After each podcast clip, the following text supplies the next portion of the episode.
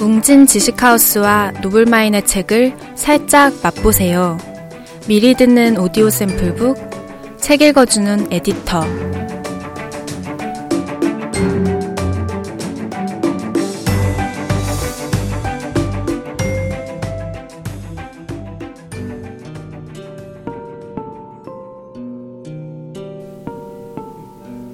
얼음 속의 소녀들 톰롭 스미스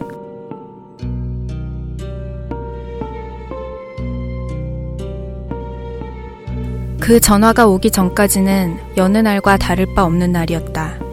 나는 장본걸 잔뜩 들고 런던 근교 템스강 남쪽에 있는 버몬지 시장을 지나 집으로 걸어가던 중이었다. 8월이라 푹푹 찌는 저녁에 전화벨이 울리자 어서 집에 가서 샤워하고 싶은 마음에 받지 말까 고민했다. 하지만 궁금한 마음이 더 커서 걸음을 늦추고 주머니에서 핸드폰을 꺼내 귀에 대고 눌렀다. 금세 핸드폰 액정에 땀이 흥건해졌다. 아버지였다. 최근에 스웨덴으로 이주한 아버지가 걸다니 예사 전화가 아니었다. 아버지는 핸드폰을 쓰는 일이 거의 없었고 핸드폰으로 런던에 전화하면 요금도 만만치 않을 텐데. 아버지는 흐느껴 울고 있었다. 내가 우뚝 멈추어 서는 바람에 식료품 봉지가 땅바닥으로 툭 떨어졌다. 아버지의 울음소리는 태어나서 처음 듣는다.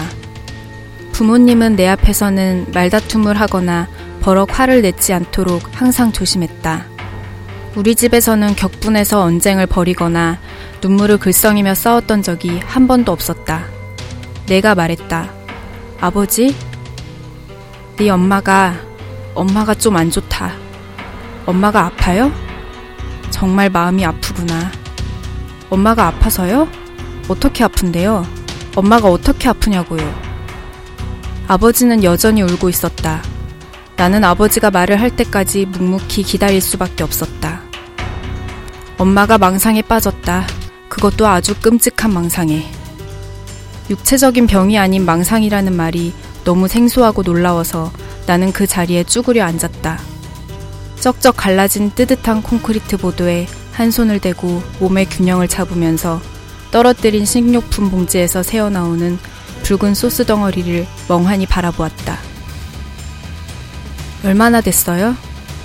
여름 내내. 몇 달이나 됐는데 나는 모르고 있었다니. 내가 런던에서 아무 생각 없이 사는 동안 아버지는 문제를 숨기는 우리 집 전통을 고수했던 것이다. 내 생각을 짐작했는지 아버지가 한마디 보탰다. 내가 네 엄마를 도울 수 있을 줄 알았다. 내가 너무 오래 기다린 건지도 모르겠다만 증상이 서서히 시작돼서 말이야. 불안 증세를 보이고 이상한 말을 하고 우리도 그럴 수 있잖니. 그러다 터무니없는 주장을 하기 시작하더구나.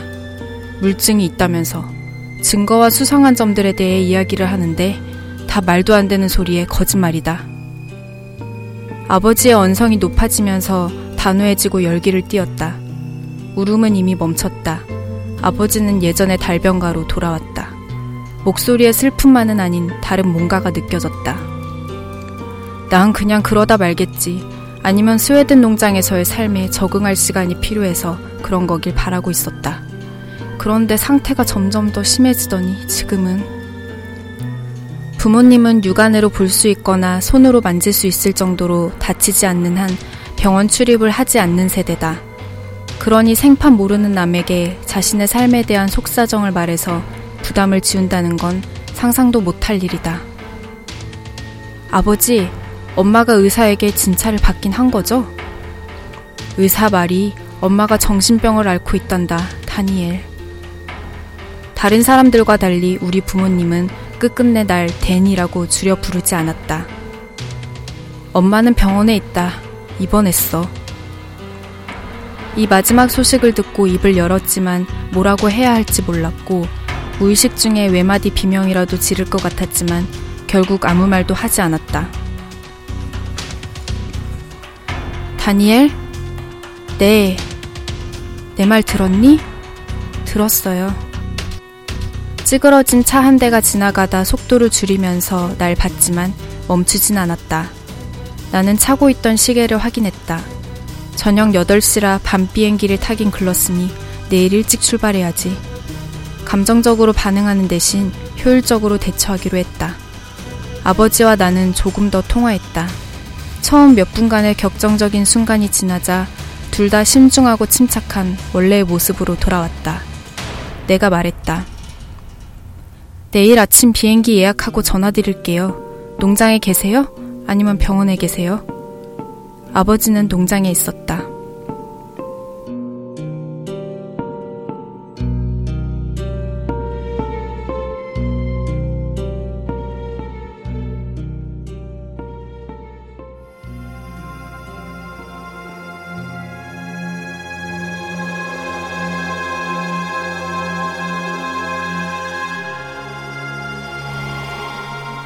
샤워를 한 후에 컴퓨터 앞에 앉아 지난 5개월간 엄마가 보낸 이메일들을 살펴봤다. 내가 놓친 힌트들이 있을지도 모르는 일이었다. 스웨덴의 남쪽 끄트머리에 있는 외딴 농가에 도착한 직후부터 엄마는 내게 규칙적으로 메일을 보냈다. 근사한 농장 생활, 아름다운 시골, 따뜻한 동네 사람들에 대한 이야기가 적혀 있었다. 뭔가 잘못된 점이 있었다면 아주 미묘하고 사소해서 내가 해석을 제대로 못하고 그냥 지나쳤을 것이다. 시간이 흐르면서 엄마의 메일은 줄어들었고 그곳 생활의 경이로움을 묘사하는 문구들은 점점 더 간결해졌다. 나는 내심 그걸 긍정적인 신호로 해석했다. 엄마가 그곳 생활에 완전히 적응해서 메일을 쓸 시간도 없다고 생각한 것이다. 엄마가 마지막으로 보낸 메일이 화면에 팍 떴다. 다니엘! 다른 건 하나도 없이 그냥 내 이름과 느낌표 하나. 이 메일을 받았을 때 나는 무슨 문제가 있었는지 엄마가 보낸 메일이 제대로 오지 않은 것 같으니 다시 메일을 보내달라고 곧바로 답장했다. 내 이름 한 단어가 적힌 엄마의 메일을 실수로 묵살하면서 혹시라도 엄마가 고통스러운 마음에 그 메일을 보냈을지도 모른다는 생각은 한 번도 해보지 않았다. 나는 그동안 내가 아무것도 모르고 있었다는 사실이 불안하기도 하고 이것 말고 또 뭘 간과했을까 라는 의문을 괴로워하면서 지금까지 엄마에게서 받은 메일을 하나씩 훑어봤다. 하지만 거기에는 확연하게 드러나는 조짐도 없었고 보는 사람을 당혹스럽게 만드는 상상의 나래도 보이지 않았다. 엄마의 문체는 평상시와 다를 바 없었다. 부끄럽게도 어렸을 때 엄마가 가르친 스웨덴어를 내가 대부분 잊어버렸기 때문에 엄마는 주로 영어로 썼다. 한 메일에 용량이 큰 첨부 파일이 두 개가 있었는데 사진들이었다. 전에도 분명 봤던 사진일 텐데 지금 내 머릿속은 텅 비어 있었다. 첫 번째 사진이 화면에 나왔다.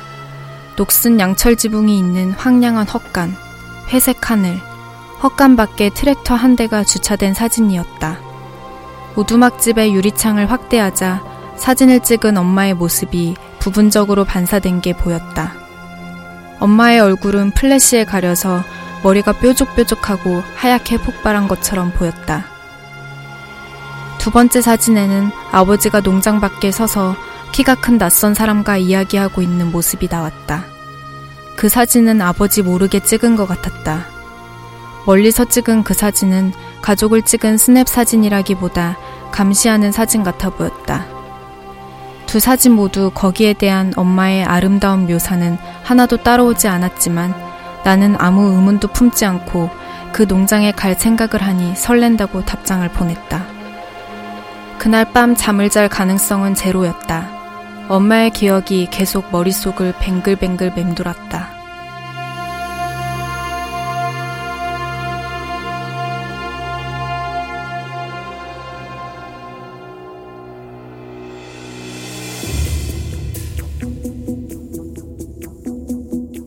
다음날 공항에 도착해 비행기표와 여권을 챙겨서 막 탑승 수속을 하려는데 핸드폰이 울렸다. 다니엘, 엄마는 여기 없다. 어디에 없다는 거예요, 아버지? 병원 말이다. 병원에서 엄마를 퇴원시켰어. 어제 내가 여기로 데려왔다. 엄마가 자기 발로는 안 가려고 해서.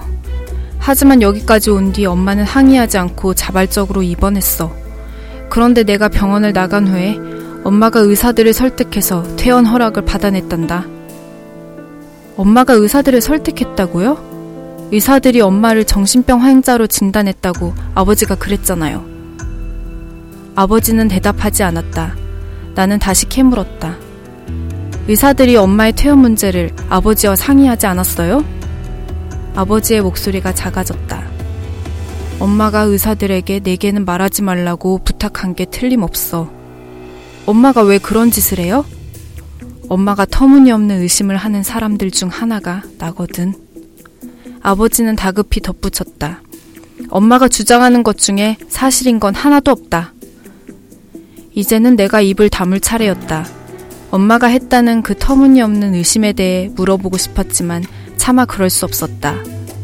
나는 가방 위에 걸터 앉아 머리를 두 손으로 부여잡고 내 뒤에 줄을 선 사람들에게 먼저 가라고 손짓을 했다.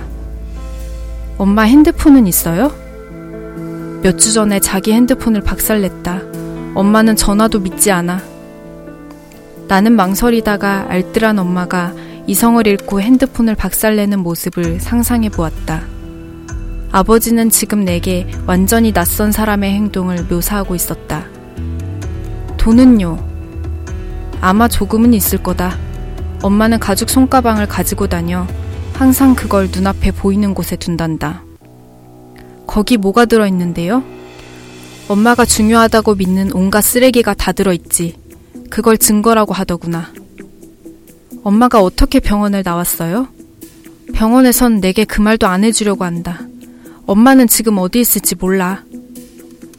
처음으로 무시무시한 공포를 느끼면서 내가 말했다. 엄마와 아버지에게 공동 예금 계좌가 있잖아요. 은행에 전화하셔서 최근 거래 내역이 나왔는지 물어보세요. 카드로 엄마를 추적해 보시라고요. 전화선을 타고 흐르는 침묵을 통해 아버지가 전에는 한 번도 은행에 전화를 걸어 본 적이 없다는 걸 알 수 있었다.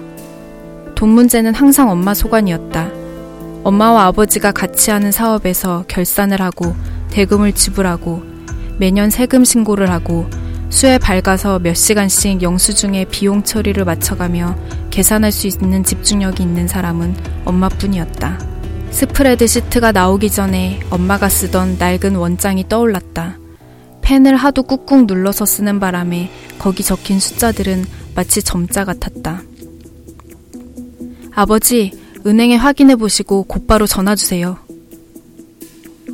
기다리는 동안 줄에서 벗어나 공항 터미널을 나온 뒤 담배 피우는 사람들이 모여 있는 곳 주위를 서성거리며 스웨덴에서 사라진 엄마 생각에 골머리를 앓았다.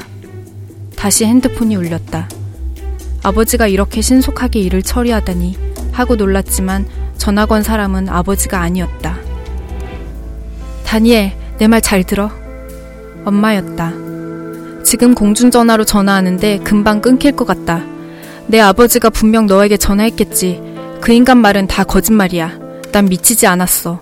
내게 필요한 건 의사가 아니라 경찰이야. 난 곧 런던행 비행기를 탈 거다. 히드로 공항에서 만나자. 터미널 번호가 엄마는 티켓 정보를 체크하려고 처음으로 말을 멈췄다. 그 기회를 틈타 내가 할 수 있었던 말은 한심하게도 엄마! 뿐이었다. 다니엘, 말하지 마. 시간이 없어. 나 1번 터미널에서 내릴 거야. 2시간 후에 도착한다. 아버지가 전화하면 기억. 전화가 끊겼다. 엄마가 받을지도 모른다는 생각에 그 공중전화로 다시 전화해봤지만 아무도 받지 않았다. 다시 전화해보려고 했을 때 아버지가 전화했다. 아버지는 거두절미하고 다짜고짜 말하기 시작했는데 미리 적어놓은 쪽지를 보고 읽는 것처럼 들렸다. 오늘 아침 7시 20분에 네 엄마가 예테보리 공항에서 400파운드를 썼다. 스칸디나비아 항공사에서 표를 샀어. 히드로행 첫 번째 비행기 시간이야. 엄마가 지금 너에게 가는 중이란 말이다. 다니엘? 네. 나는 왜 아버지에게 방금 엄마 전화를 받아서 엄마가 오는 중이란 걸 이미 알고 있었다는 말을 하지 않았을까? 엄마 말을 믿어서? 엄마는 당당하면서도 권위가 실린 목소리로 말했다. 끊임없이 스스로를 의식할 거라는 내 예상과 달리 엄마는 분명한 사실들을 또박또박 전달한 것이다. 나는 혼란스러웠다. 아버지가 거짓말을 하고 있다는 엄마의 주장을 전하면 아버지에게 무턱대고 대드는 것처럼 들릴 것 같았다. 나는 더듬거리며 대답했다. 제가 여기서 엄마를 만날게요. 아버지는 언제 오세요? 난 안 간다. 스웨덴에 계속 계실 거예요? 내가 스웨덴에 있다고 생각하면 네 엄마가 안심할 거야. 엄마는 지금 내가 자기 뒤를 쫓고 있다고 생각하고 있어. 내가 여기 있어야 네가 시간을 좀 벌 거야. 엄마를 설득해서 도움을 받게 해. 엄마가 내 말은 도무지 듣지 않으니 나로선 어쩔 수가 없다.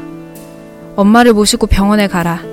엄마가 내 걱정을 안 하면 일이 훨씬 수월해질 거다. 나는 아버지의 논리가 이해되지 않았다. 엄마가 도착하시면 전화할게요. 그때 구체적인 계획을 세워보죠. 나는 여러 가지 해석이 분분한 가운데 골똘히 생각에 잠겨 통화를 끝냈다. 만약 엄마가 정신병을 앓고 있다면 왜 의사들이 엄마를 퇴원시켰을까? 법적인 문제 때문에 엄마를 붙잡을 수 없었다 치더라도 아버지에게는 그 사실을 알려줘야 했을 텐데. 그러기는 커녕 그들은 병원이 아니라 아버지에게서 도망칠 수 있도록 엄마를 도와주었다. 다른 사람들 눈에는 엄마가 정상으로 보였던 게 분명하다. 항공사 직원이 엄마에게 비행기표를 팔았고 공항 검색 요원이 엄마를 통과시켰다. 아무도 엄마를 막지 않은 것이다.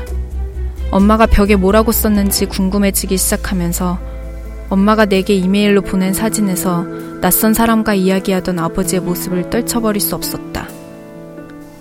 다니엘! 머릿속에서 그 말이 마치 도움을 청하는 절규처럼 울려 퍼졌다.